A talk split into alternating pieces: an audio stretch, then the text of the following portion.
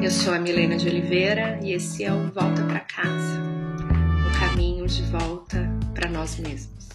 Uma vez, a vizinha de baixo, que eu morava num apartamento, brigou feio comigo. Ela, inclusive, me chamou de vaca gorda. O que me ofendeu, claro, foi o gorda. Mas, enfim, eu acordava, me arrumava, descia para tomar um café, escovava os dentes, passava minha maquiagem, arrumava minha marmita e só aí eu colocava o salto alto para ir trabalhar.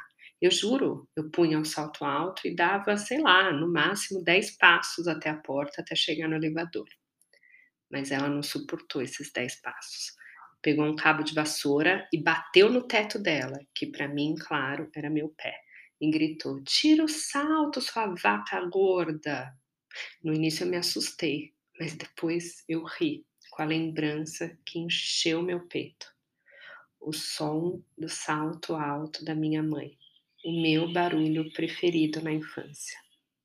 Era esse barulho que me trazia mais segurança na vida. Minha mãe estava em casa. Eu não sei se era dia ou noite, mas eu dormia e de repente escutava ela andando pela casa, chegando do trabalho, se arrumando para sair, eu não sei. O que importava é que ela estava em casa e aquele barulho acalmava meu coração. Eu não lembro de sentir falta, talvez eu, eu fuja dessa lembrança. Eu sei da culpa que a minha mãe carrega e eu acho que no fim eu também quero que ela possa fugir disso. O que eu lembro são expressões de preocupação das diversas vezes que a gente saiu para almoçar e ela estava sem a bolsa, só com a carteira na mão. Hoje eu entendo que ela deixava a bolsa em cima da mesa do escritório para ninguém perceber que ela tinha dado aquela fugidinha. Eu lembro da pressa. Até hoje essa mesma pressa se confunde com a minha personalidade. E eu entendo. Eu entendo porque ela não teve opção. Ela precisou ganhar dinheiro, principalmente depois da infância que ela própria teve. E ganhou. Ela construiu uma carreira linda, sempre me encheu de orgulho.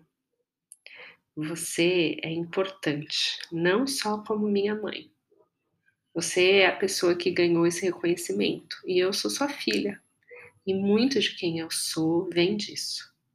A minha ética de trabalho, o meu compromisso e a minha total entrega a qualquer coisa que eu me proponho a fazer vem de você. Você teve, mãe, que deixar uma empregada cuidando de nós. Eu amava Maria, mas isso não me marcou de forma negativa. Eu não conhecia outro jeito. Eu sinto muito é por você. Eu sei da culpa que você carrega, até hoje, do esforço que você faz para compensar de alguma forma essa época. Ah, mãe, se eu pudesse eu voltava ao tempo para poder ter você em casa com a gente. Mas não é só por mim, é muito mais por você. Eu queria que você pudesse ter vivido isso, porque eu, eu vivi. Maitê, o seu molde é meu. Quando chegar a sua vez, saiba que nunca existirá o cenário perfeito, cor-de-rosa, iluminado, passarinhos cantando. Aquele cenário no qual você não precisa sacrificar nada. Seja qual for a sua escolha, você vai sentir saudade da outra opção. Se você optar por ficar em casa, talvez sinta, como eu senti, um vazio gigante. Uma sensação de, se, de que se dedicar a uma criança é algo que não parece ter resultado, não leva a lugar nenhum. É absurda essa sensação, mas eu tive essa sensação. O que que eu estou conquistando aqui? Nada deveria ser mais digno e recompensador do que criar um ser humano. Racionalmente eu sabia disso. Mas eu tinha sido programada para cumprir prazos, realizar entregas, desenvolver projetos, fazer e multiplicar dinheiro. Nos dias ruins, porque a grande maioria era maravilhosa, eu me arrastava por mais de vinte e quatro horas de fazer papinha, limpar a zona, brincar de coisas irrelevantes, cantar musiquinhas, ler historinhas, pôr para dormir, e esse ciclo se repetia. E se eu tivesse voltado a trabalhar depois da licença maternidade? Como eu teria coragem de deixar outra pessoa cuidando de você? Presenciando seus sorrisos, suas descobertas, limpando sua boca, te jogando para o alto, construindo a intimidade que só se tem com quem cuida, com quem alimenta, com quem põe para dormir, com quem dá banho. Como, meu Deus? Eu não consegui. Mas mesmo assim, eu invejei muito a amiga que voltou a trabalhar depois de seis meses. Ela passava maquiagem, colocava salto alto e entrava no carro poderosa, indo mudar o mundo. No silêncio, inclusive. Eu invejei muito o silêncio e a solidão desse percurso no caminho até o escritório. Invejei muito o almoço tranquilo, sem ninguém no colo, sujando minha roupa. Os cafés compartilhados com adultos interessantes e cultos, as risadas de cumplicidade de quem trabalha muito junto. Eu invejei, mas eu sei que elas me invejaram também. Hoje eu sei que foi um privilégio, filha. O tempo passou, eu olho para trás com a certeza de que fui eu que te moldei. O meu carinho, o meu amor, o meu cuidado. O meu cansaço e frustração também.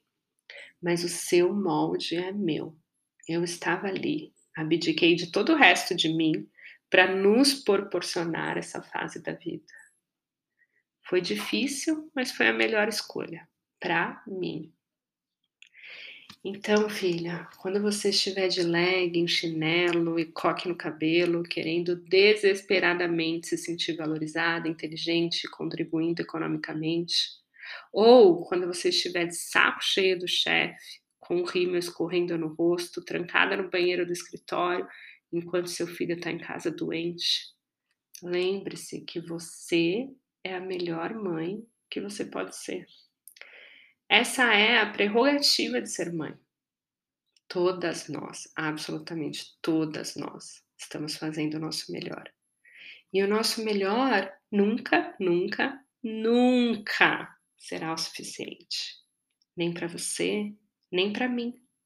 Porque escolhas são alvos, não são alvos que se acerta ou se erra. Escolhas são mais sobre saber viver com as renúncias do que tirar proveito dos benefícios que ela carrega. Quando você escolher, filha, reflita: do que eu estou disposta a abrir mão? Eu não estava disposta a abrir mão de você. Por isso, e também porque eu tive o privilégio de poder escolher, eu fiquei.